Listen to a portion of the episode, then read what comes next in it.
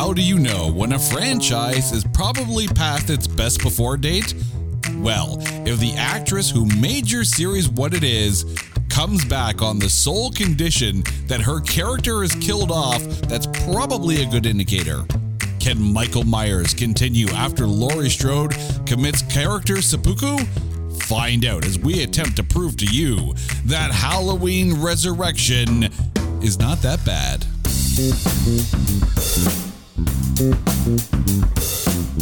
Welcome, welcome, one and all, to It's Not That Bad, the podcast that looks for A grades in B movies. And I realize that we are now post spooky season. It's, uh, I guess, the first November Wednesday after Halloween. So, A, you're probably completely full of Halloween candy right now. And B, you probably have a big pile of candy that the kids aren't allowed to have in the middle of the table. You say it's for their safety you're just taking your cut. You're basically like some kind of loan shark going, okay, kids, I let you go out and get your candy. Now, where's the VIG, huh? Okay. But that means we're still kind of in spooky season. So we're going to talk Halloween resurrection and to resurrect this podcast from, from its, you know, mundane existence. I, I kind of, I don't know if I just, you know, either praised you or dissed the podcast. One of the two. But it's my lovely wife, Carrie. Carrie, welcome back to the show. Apparently, I'm the exorcist here. I need a young host and an old host. Oh, well, that the, you're the young host and I'm the old host, so that kind of works out well. But Carrie, how are you doing today? doing great, and uh, happy Devil's Night. No, no. It's a, okay. We are officially recording this on Devil's Night. People are going to be listening to this post Halloween, so they can be like, "What day is it today?" Which is the most 2020 of 2020 questions. Um, but okay, here's how we came about to pick this movie. We put a bunch of actors' names into a bag on pieces of paper, and Carrie picked one. And out of the bag came Jamie Lee Curtis's name. So when you realized that there were a few Halloween movies to pick from, what was your reaction to the fact that yes, you were going to have to talk about a Halloween movie? I just realized how unaware I am of the Halloween franchise. I I mean, how many are there? There's like five, it's, six. It, it depends on seven, which eight? timeline you go with. I, I think at last count there's a, there's well over ten Halloween films. Holy jeez! When did Halloween become like Star Wars? uh, I'm I'm I'm curious though. Uh, if we actually did a count as to which horror franchise has the most hal- or most movies in it, because there's the Friday the Thirteenth ones, which had ten of them, plus Freddy versus Jason, plus the remake. There was Nightmare on Elm Street, which also had Freddy versus Jason, uh, and not to mention the remake there. And then you had Halloween, which went way too many different directions to count. I think Halloween, Michael Myers may have the most films of any horror slasher icon. Curious. I'll have to do that math. Hmm. But before we go down Halloween Resurrection Road, it is time to take this slasher flick and trailerize it. The most horrifying thing in the world is about to hit the big screen. And no, it's not Michael Myers. No, in 2002, the scariest thing that Halloween can throw at us is a giant dose of reality TV. Jamie Lee Curtis returns for about 15 minutes of Halloween Resurrection.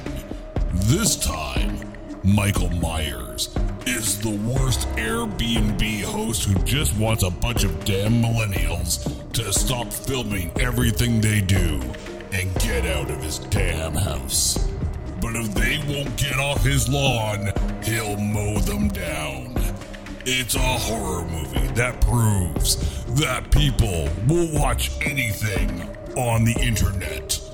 Even this movie, Halloween Resurrection, rated R for real world Haddonfield. Oh my god. There's a lot to unpack there. There is a lot to unpack there. Wow. For the record, Haddonfield, Illinois, is the town that uh, that Halloween actually takes place in. This film stars Jamie Lee Curtis for a grand total of about 15 minutes here. Katee Sackhoff, Busta Rhymes, Tyra Banks, Brad Loree in the Michael Myers suit. Uh, here's where I apologize for you know potentially messing up names, but again, remember me, idiot, basement microphone. Bianca Kajlich. Uh, if the name does not sound familiar, she has played uh, Sheriff Machado in Legacies, Christina Henry in Bosch, uh, she was Natasha Kelly in Dawson's Creek. And if you're looking carefully, in the party, the Halloween party in this movie, the girl who is dressed up in the maid costume is none other than Natasha Malthe, who played, you'll remember her this one, she played Typhoid Mary in Elektra. There's the look of like, oh dear God, I have to remember Elektra.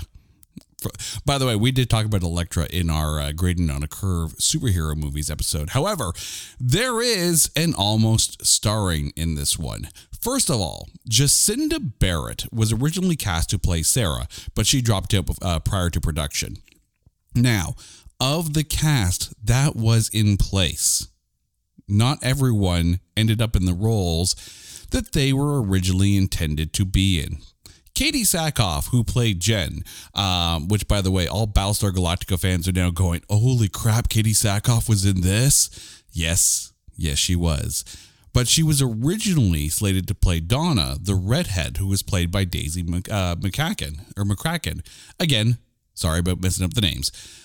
And Bianca, who played Sarah, was originally going to be played as Jen. So it's almost like they did a, a, a, little mini Chinese fire drill as far as the roles in this one goes. Um, th- there's a couple of interesting notes on this one here. Jamie Lee Curtis is in this film because of contractual obligations.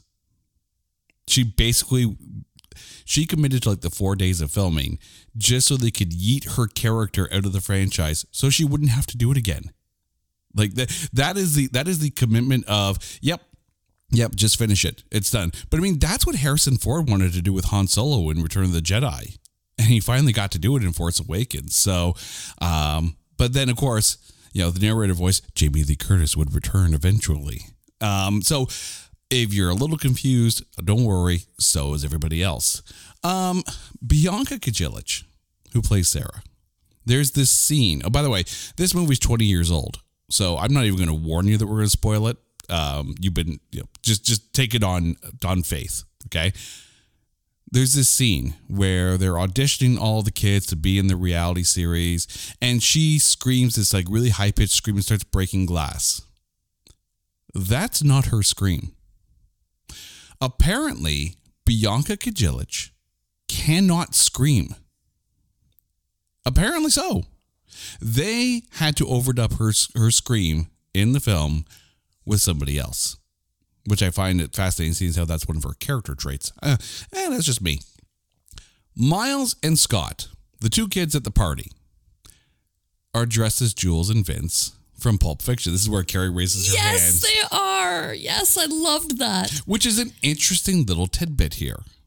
Because in 1995, when they were making Halloween the Curse of Michael Myers, Quentin Tarantino was approached to to do the film, but he turned it down.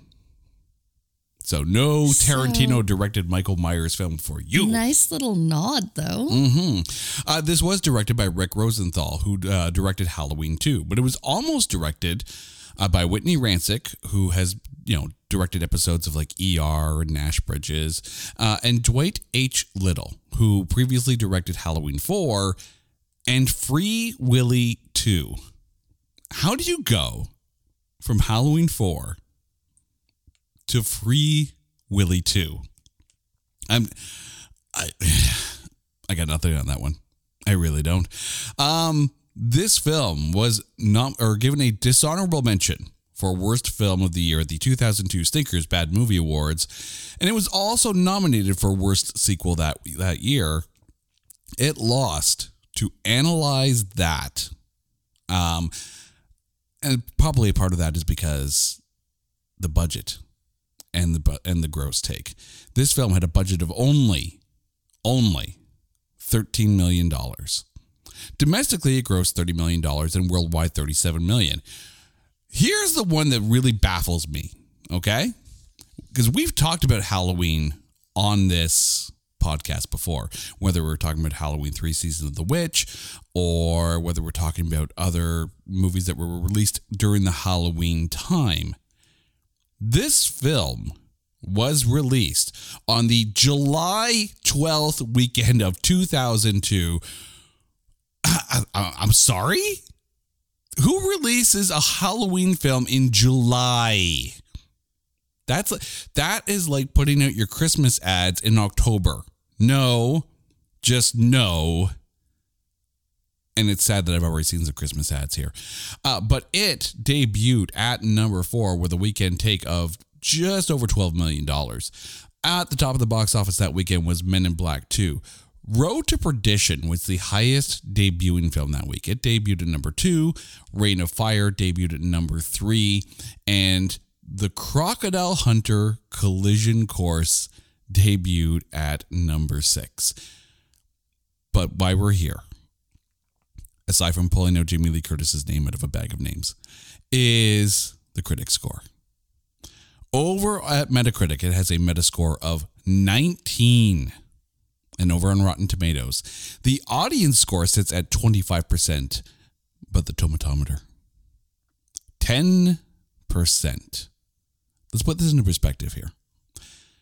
This is at 25% the lowest audience score of any film in the Halloween franchise.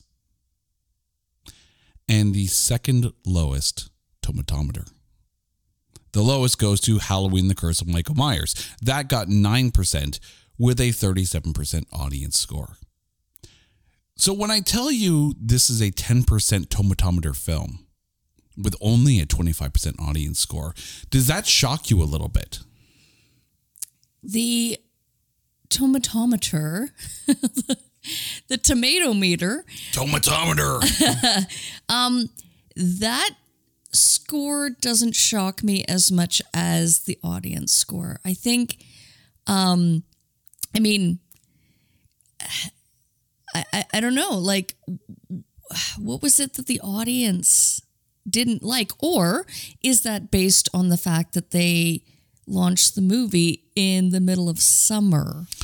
I, I don't know if it's the release weekend that, that really did it, but I mean, let's call this out for what it is, right? Like, Jamie Lee Curtis is kind of like the linchpin for the entire Halloween franchise. I mean, so many movies of this franchise have her in it. I mean, this is why Jamie Lee Curtis is known as one of the original Scream Queens. Um, but this was the film that she basically wanted to yeet herself out of the franchise. But she's front and center on the poster.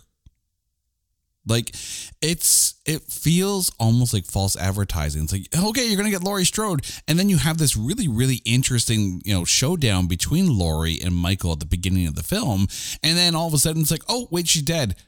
And now we start with the beginning credits, which kind of felt like the end credits at that point. It felt like a Halloween short. And then all of a sudden there's a full movie after this?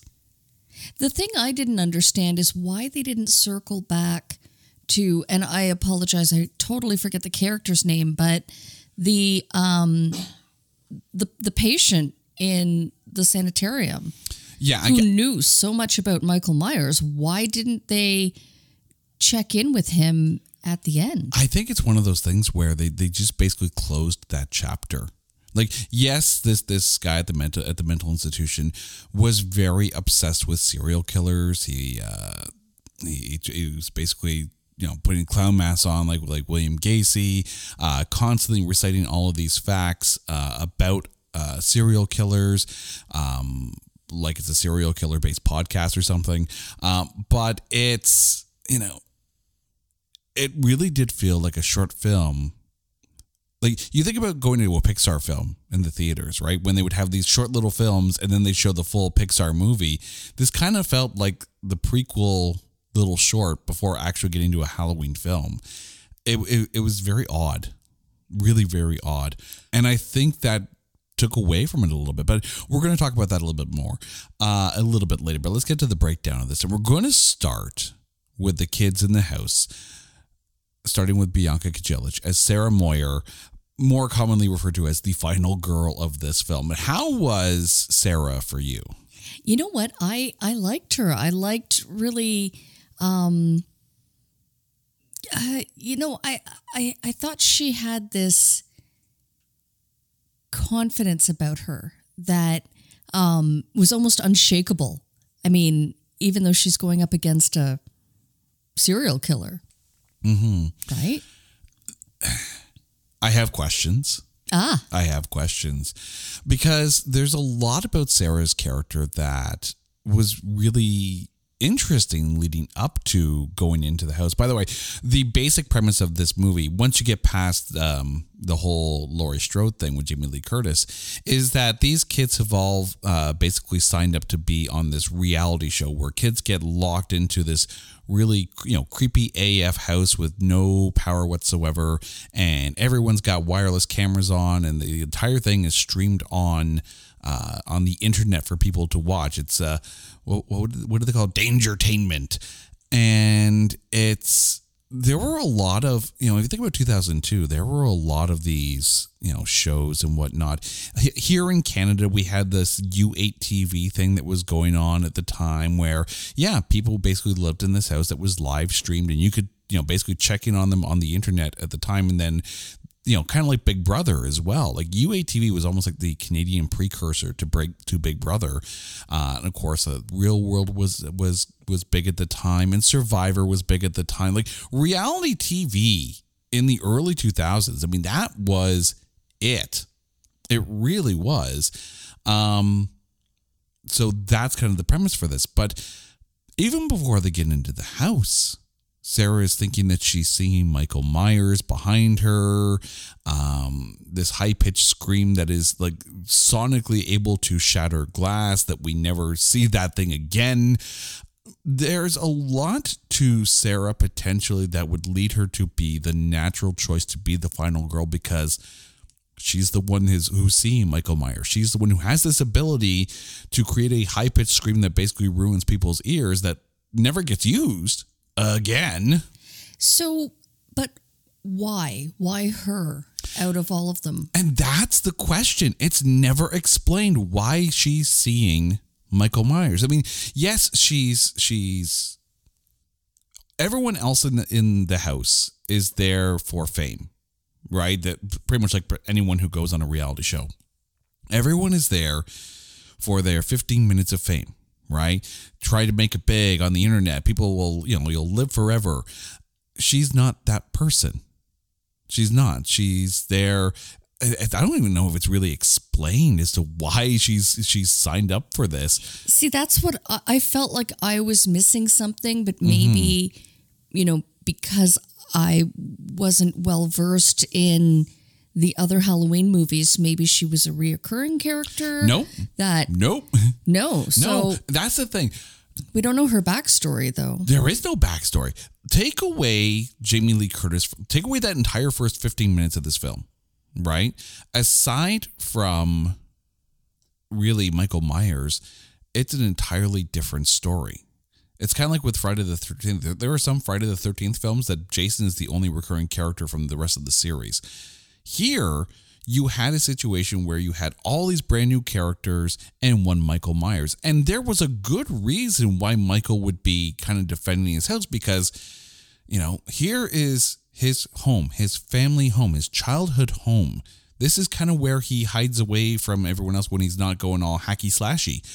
And then all of a sudden you have these, you know, reality TV star wannabes you know, invading his house and looking through all his stuff, there's no question why Michael Myers would be like, oh, hey, you know, Christmas came early, get my hacky stabby thing going on. But fish for, in a barrel, fish in a barrel. Pretty much. pretty much. And that's and that's the thing. Like it's it's served to him, right? It's a fascinating plot, especially, and we're going to get to like some of the, the the tonal similarities to other films of the time as well. There's a lot going for this story, but a going from Laurie Strode, you know, dying at the hands of Michael Myers to all of a sudden this non-Laurie Strode related story, it's it's like someone took a left turn at Albuquerque and then all of a sudden it's like, okay, now we're gonna go this way. This story could have stood on its own with these characters. You did not need Jamie Lee Curtis in this. And I get she's there for contractual obligations, and I get she is the biggest name in this film. You did not need her. And I don't even think she wanted to be there in the first place. Like that's ah Snickers bar. Snickers bar. Well, I just want to pontificate that it's almost kind of like I don't know, like those who believe in the character are are not going to be the victim of them. You know what I mean? Like, so I, I guess where I'm going with this is that a lot of the murders that took place in the home were seen in real time, mm-hmm. live on. Yeah, I guess it'd be television. It wouldn't be the internet. no, no, it was the internet. it was Dangertainment internet. was a live stream. Yeah. So, so we're seeing this real time, but um, maybe it's that Sarah, um, previously like was following um, Michael Myers' previous killing sprees that she actually believed in him as opposed to you know hey let's stay in the murder house you know Oh, I mean, she she's definitely the one with a head on her shoulders, which is which is evident for when she, you know, goes to Busta Rhymes' house or or motel room there and uh, tries to kind of you know quit basically before the filming starts. Doesn't work. I I have a feeling Sarah is there just because Jen kind of signed her up to do it because that's what best friends do. Hey, you know, we stick together forever, right? Like when you know that night I'm going to go stay in a murder house. Um, but yeah, like there's more to Sarah. I mean, at least there's the angle where she's, you know, chatting back and forth with, uh, I, I think it was with Miles, uh, who she thinks his name is Deckard, which, um, if you're a Blade Runner fan, you're you're you're kind of chuckling because that, of course, is Harrison Ford's character name in Deckard. And since it was Harrison Ford who wanted to yeet out Han Solo in Return of the Jedi, kind of makes sense that there's a Deckard name in there. Um, I liked that part of it where she's using the internet to to reach out to Deckard, hopefully that he's watching, kind of thing. Um, but we'll get to the, to Miles's response in a bit. But you know that was clever. That was um that was kind of using that that that live internet able to communicate with people um, as a tool against Michael Myers. I just think there is more to Sarah that could have been explored. There really is. Hello, Pantheon podcast listeners. Christian Swain here to tell you more about my experience with Raycon earbuds. Our family now has three pairs of Raycon earbuds around the house, and my wife just grabbed a pair of the Headphone Pros to replace some headphones from a company that was double the price. And yes, she loves them. Now, if you haven't pulled the trigger on a pair of Raycons, or even if you have, but you're in the market for another pair because they're just that good, well, now is the time to check them out because they just launched their upgraded model of the best selling everyday earbuds. With Raycon's upgraded everyday earbuds, now you also get active noise cancellation, ergonomic design, and multi point connectivity that lets you pair with two devices at once. New quick charge function, three customizable sound styles, plus awareness mode. Available in a variety of vibrant new colors to complement any and all skin tones. I even have a pair of earbuds in a cool green color. I have tried just about every earbud known to humankind, and these Raycons are fantastic. Seriously, if you've been wanting to check out Raycons, there truly is no better time. You're going to ask yourself why you didn't check them out sooner, and Raycon offers a 30-day happiness guarantee. So, what are you waiting for? Go to buyraycon.com slash Pantheon today to get 20% off your Raycon order, plus free shipping. That's right, you'll get 20% off and free shipping at buyraycon.com slash Pantheon. Buyraycon.com slash Pantheon.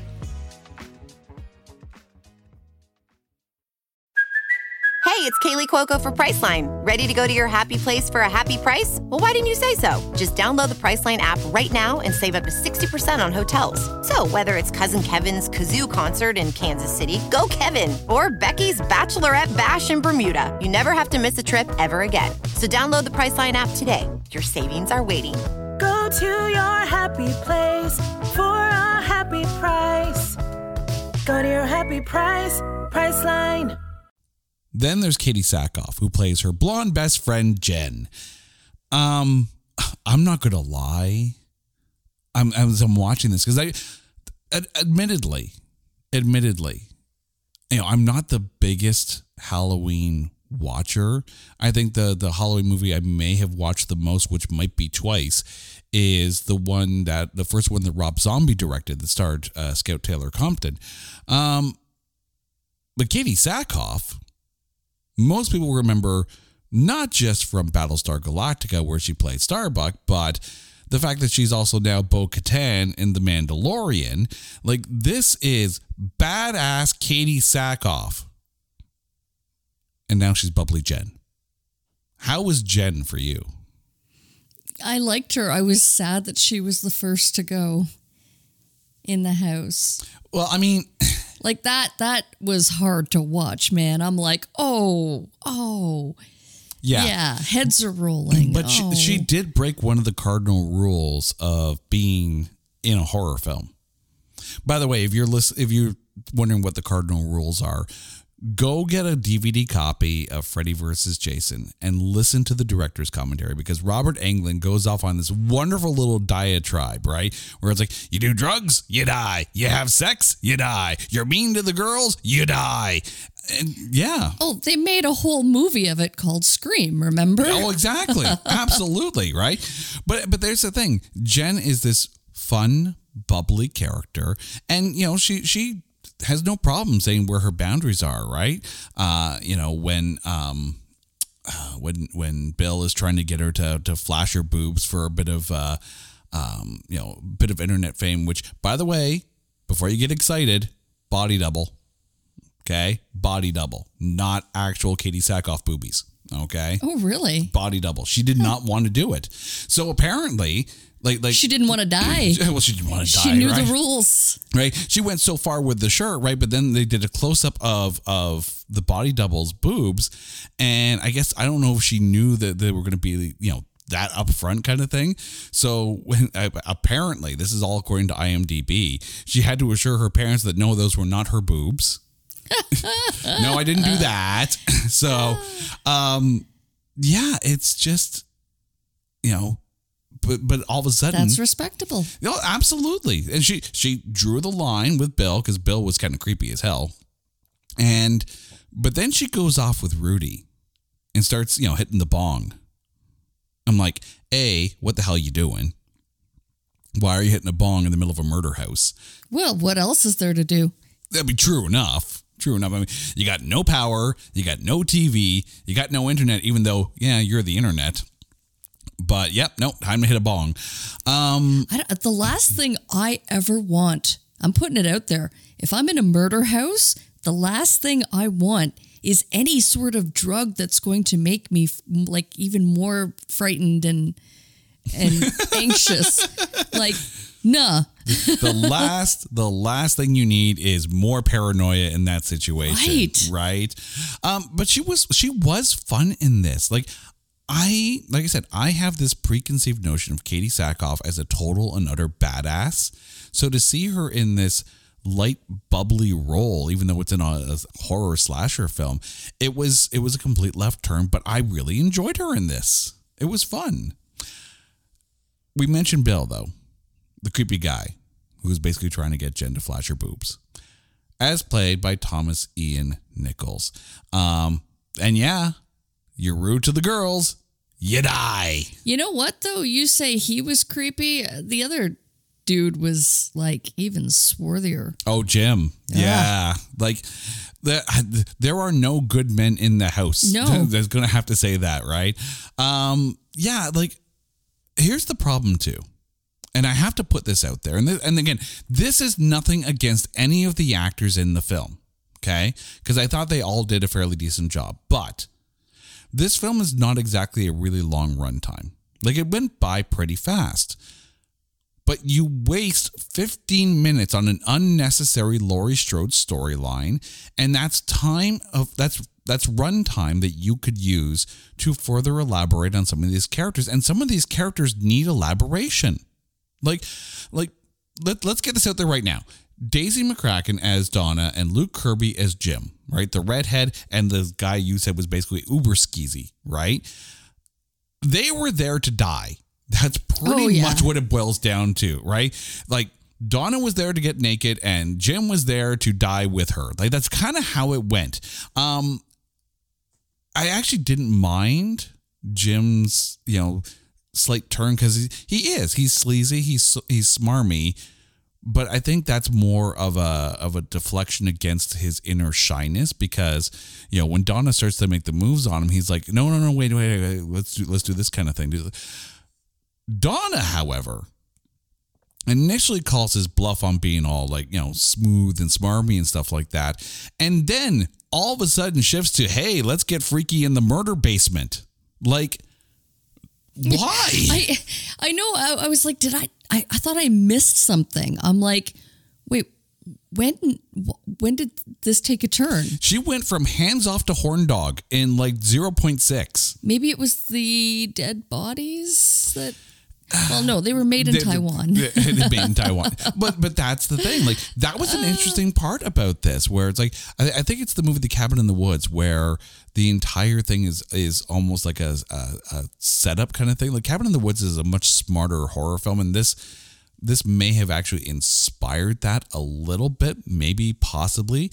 But I mean, I they were there to die. That's pretty much what it boils down to. Um, same thing with Bill. He was there to die. But Rudy is played by Sean Patrick Thomas.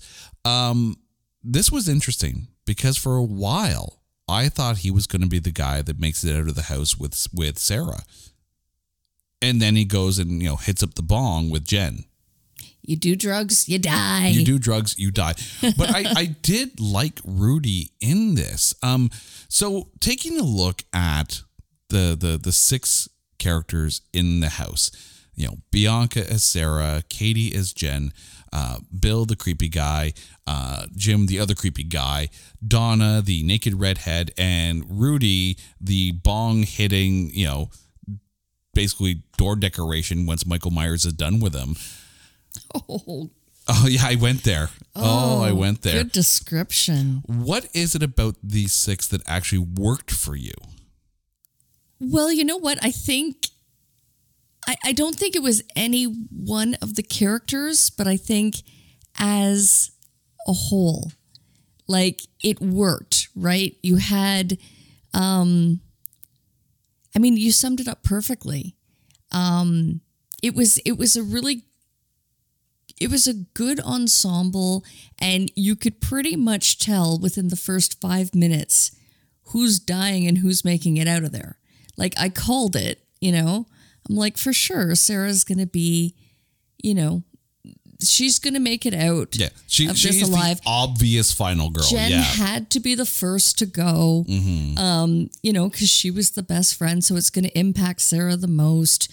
Um, the other two, yeah, uh, you know, like you you just knew that they would hook up and they would die. I'm I'm just curious too. And before we get on to like some of the other actors and some of the other points we're going to talk about here, you mentioned it. It's predictable. You know who's going to die. Although, uh, again, seeing Rudy die uh, until he hit the bong, I thought Rudy was making it alive. But that being said, does the predictability of this, t- you know, t- take away from the, the the film experience? I don't think so. I think for the most part, now I'm going to put the disclaimer out first that I'm not a big horror movie buff. And I know that there are those out there who honor the genre. And I, mm-hmm. this is no disrespect. Okay. However, for the most part, horror movies in general are formulaic. So you can pretty much tell I mean, unless it's one with a real twisted ending, Mm-hmm. which I respect that too. Break away from the predictability, Yeah. right? But um, I guess where I'm going with this is again, I'm not a horror movie buff, but watching this movie, it was like, okay, yep, you're dead, you're dead, you're you're gonna make it out alive, you're gonna be okay. Um, you know, like you could you could you could pretty much call it. Yeah. I, I think there is, though, a, a difference between horror films and slasher films. Horror films can be atmospheric, they can be really, really creepy. They don't necessarily have to be entirely about death and and serial killers. You can have a horror film that is atmospheric, that is mysterious, that is different. This is formulaic slasher film, right? And it's not even like a, a film like the the first ever Friday the Thirteenth, where Jason wasn't the killer in that one; it was the mom, right?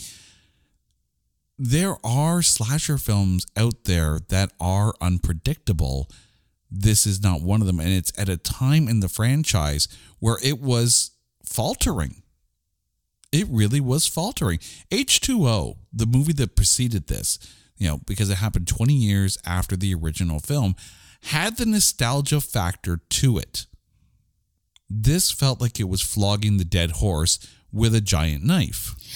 You know what? Um, and again, and and I think you're absolutely right about the definition between slasher and horror film, and you're right about that. So I do apologize if I put the wrong genre I mean, labeling on it. However, It's still in the horror section of the blockbuster, but you know, the, there, Yeah. there there is a, a, at least a stylistic difference between the two. there's categorizations. Um, Mm-hmm.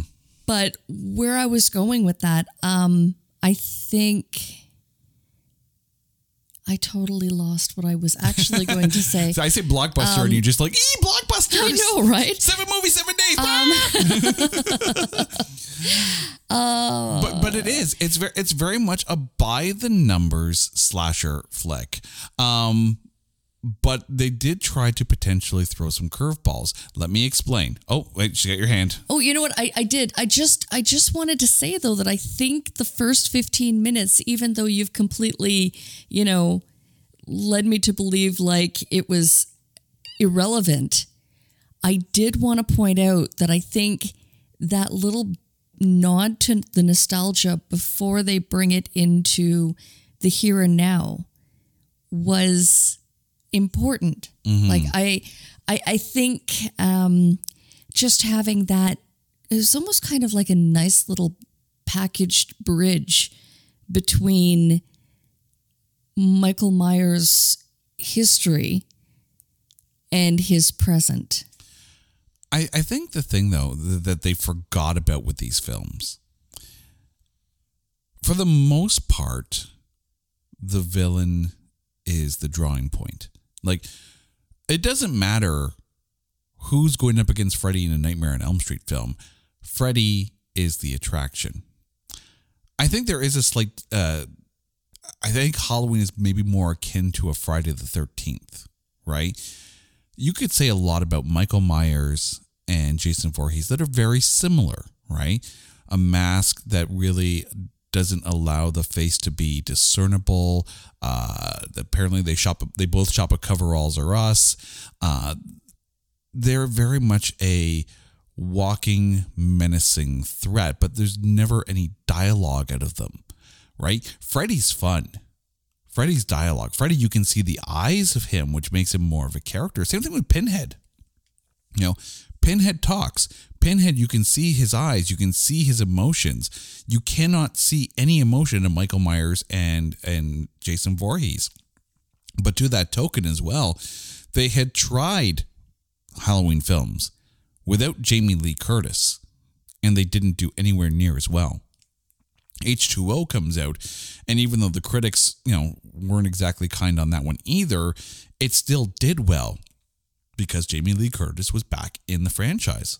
I don't know if this film makes its money back if Jamie Lee Curtis isn't in there for the contractual obligations reasons but I don't think it needed her. I really don't. You could make this film without Michael Myers, even. Just have a mysterious new slasher. Take the Halloween name off it, right? Or this falls into what John Carpenter originally wanted with the Halloween franchise, in that it's just a series of anthology horror type films that all happen to take place on Halloween. They don't all have to have Mike Myers in them. That was never the plan originally. Here was a chance where you could have an entirely new slasher franchise created. But it's Halloween. And it's Mike Myers. And you shoehorned in Jamie Lee Curtis for reasons. And I get that it brought people into the theaters. But I think after 50 minutes, you go, oh, we're not going to see her again. Can I just say that I loved that she had a Raggedy Ann doll? Well, because she had in like the first one. Okay, but because I had only just learned literally like 24 hours ago that Annabelle was originally It's supposed to be, a Raggedy Ann. Yeah. a Raggedy Ann doll. And because it would be too triggering or horrific to, you know, almost every second child that ever owned a Raggedy Ann doll, as soon as I saw it, I was like, wow. And again, Mm-hmm. um, you know, this is like my first Halloween movie, and I'm probably starting smack dab in the middle of the franchise. You are you are basically starting in the in the swamp part Yeah. of, of the uh, of, of of the whole so, like, welcome to the party. yeah. Uh, you, you missed a lot.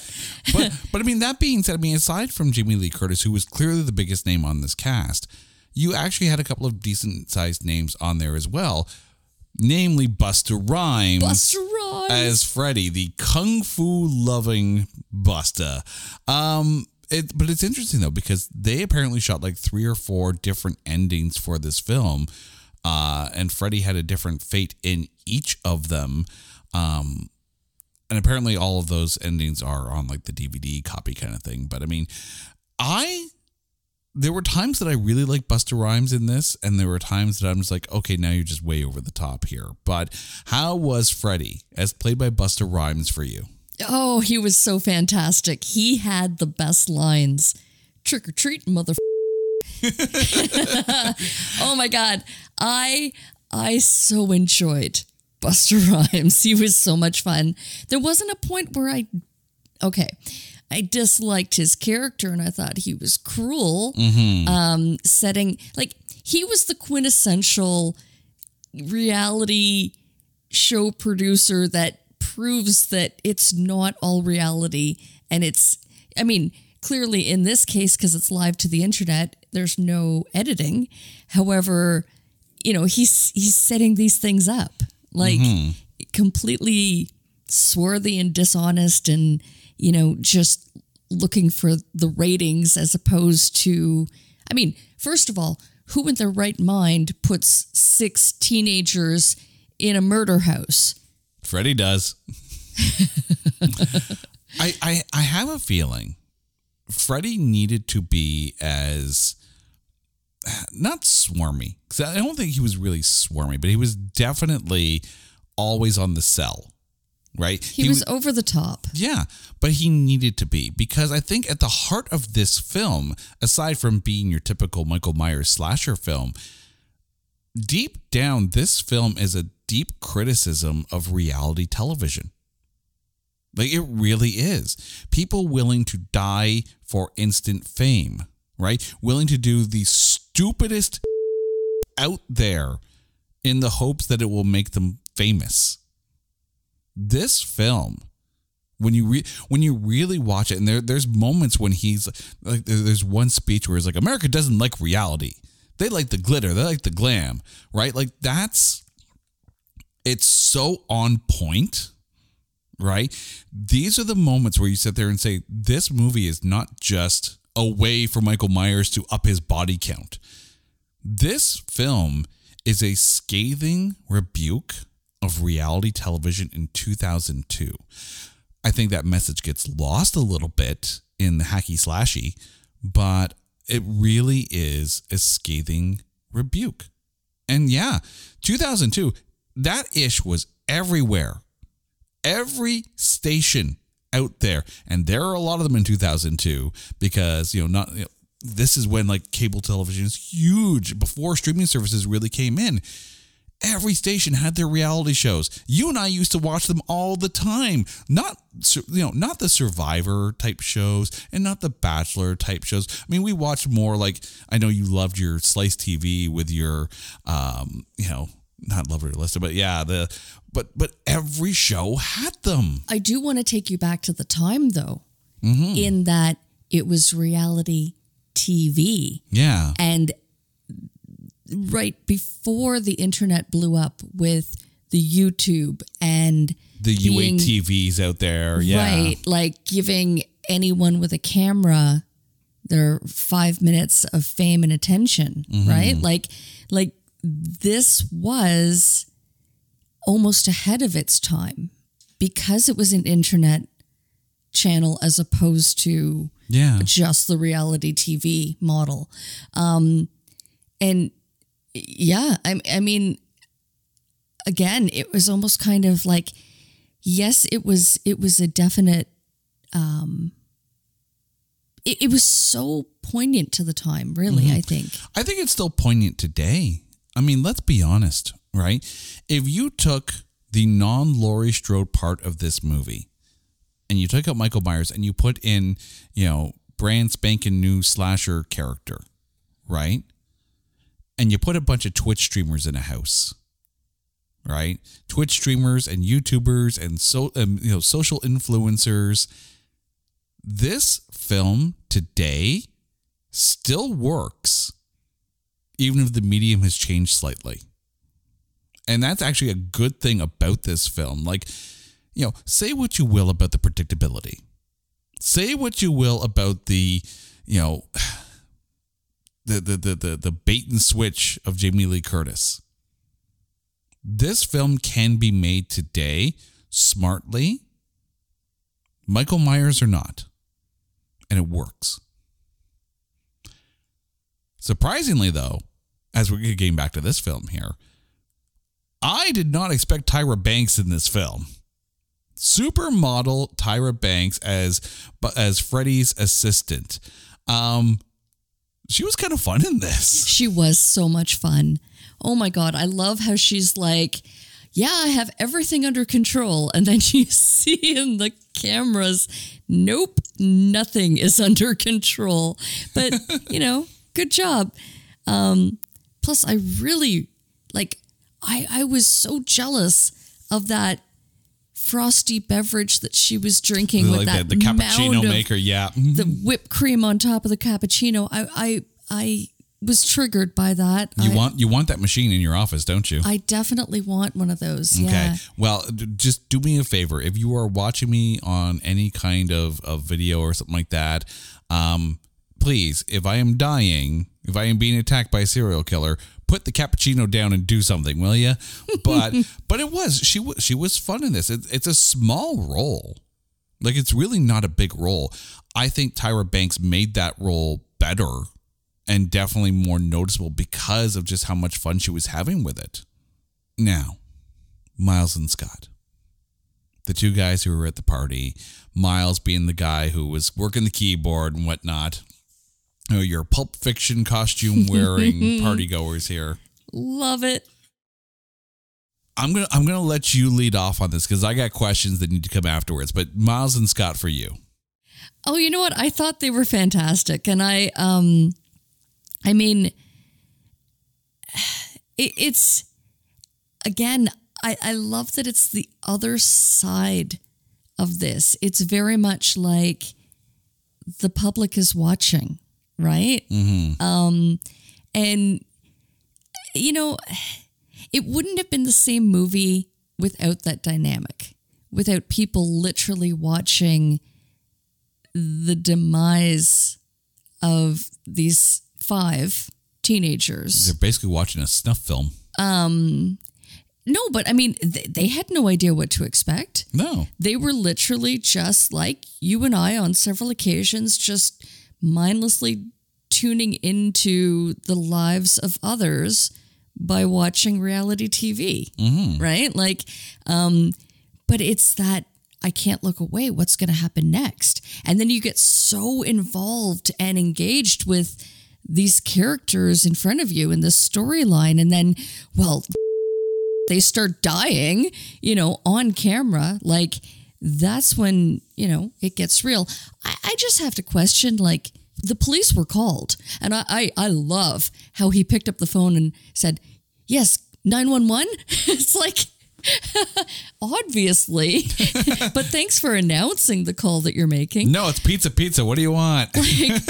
But where were the police in, in all this? They never, The police the police never show up until after all the killings done. Exactly. until the end. They could have saved so many lives, could have changed the outcome, but no. Yeah. What were they at a donut shop on the way? Uh, what the, getting a pizza? Uh, yes, Hmm. and yes.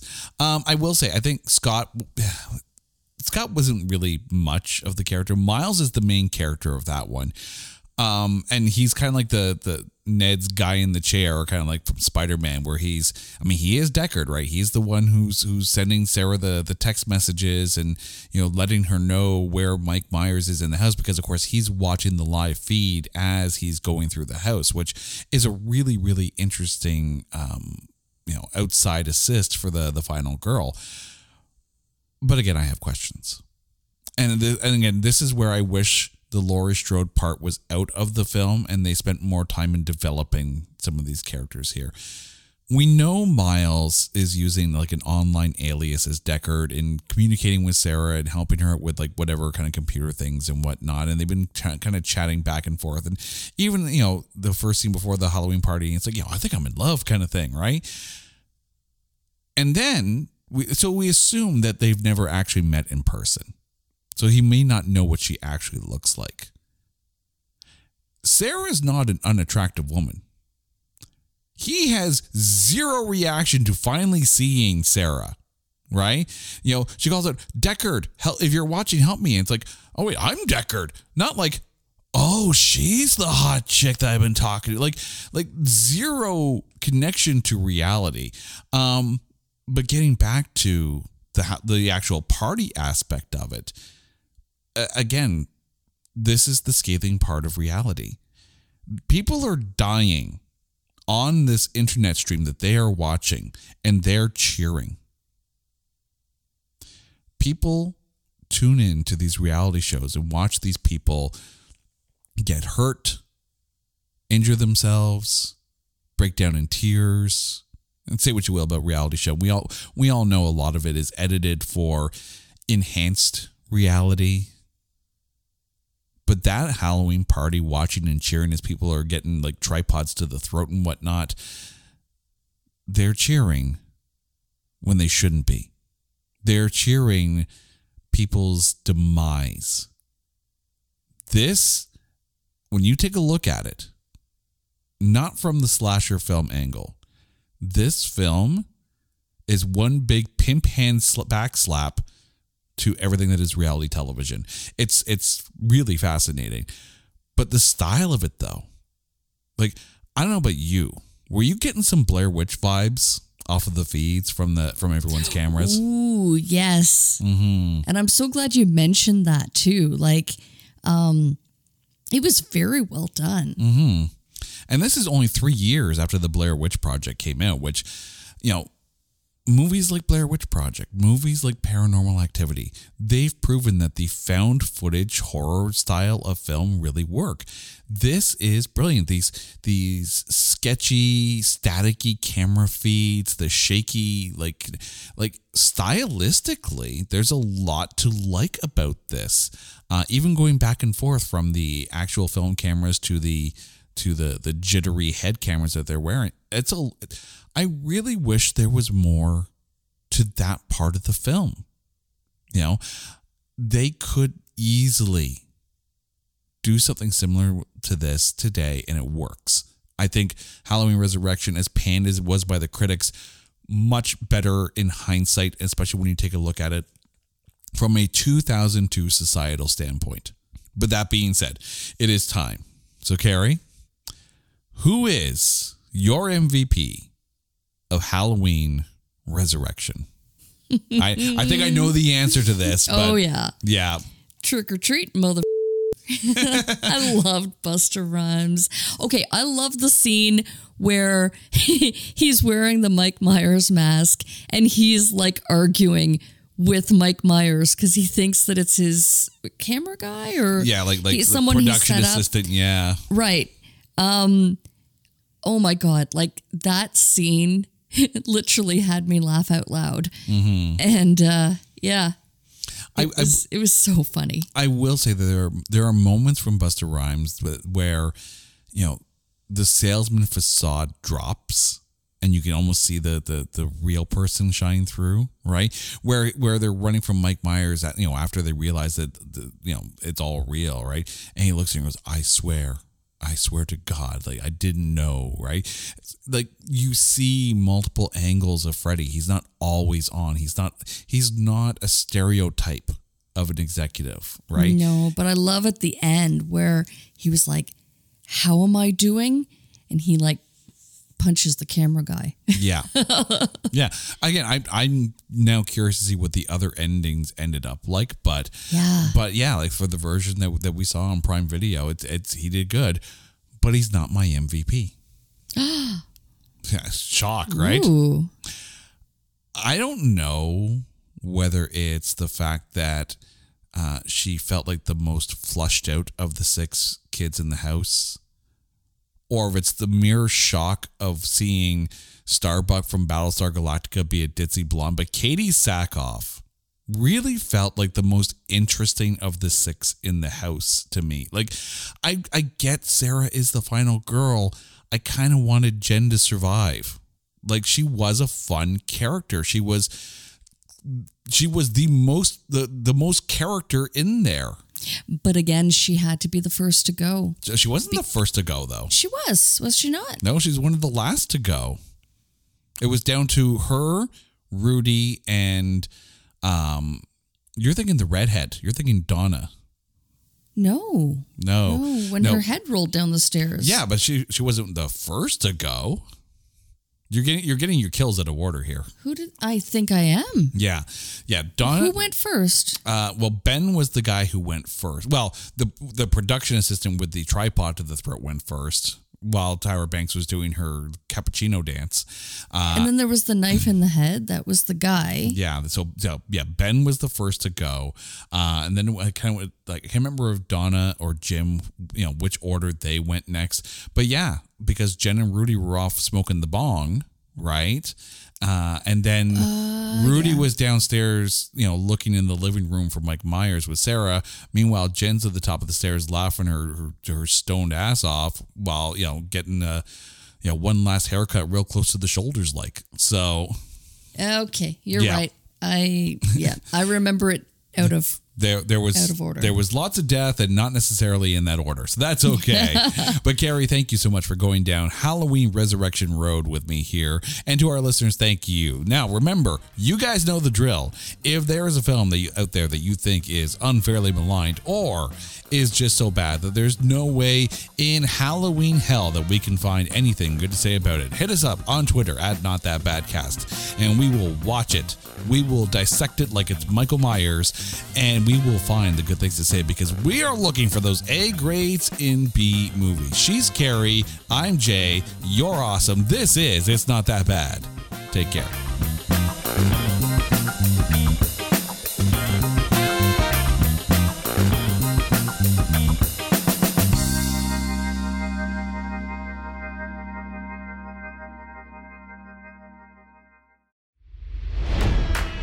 It's NFL draft season, and that means it's time to start thinking about fantasy football. FantasyPoints.com features industry leading experts and prognosticators using proprietary hand charted data to help you score more fantasy points. FantasyPoints.com is the place to go for whatever kind of fantasy football you play. Whether you play fantasy football, daily fantasy sports, or do a little bit of everything, Fantasy Points has the meticulously researched content to guide you to victory. And why wait for the fall? Fantasy Points also covers the new spring football league, the UFL. Join the guru, John Hansen, Scott Barrett, Joe Dolan, and other massive names in the fantasy football universe with an exclusive offer. Use code Pantheon for 15% off any fantasy points package, including the all in package, with access to every article, tool, and data nugget that Fantasy Points has to offer. That's fantasypoints.com and code Pantheon for 15% off at Fantasy Points. Fantasypoints.com, code Pantheon. Score more fantasy points.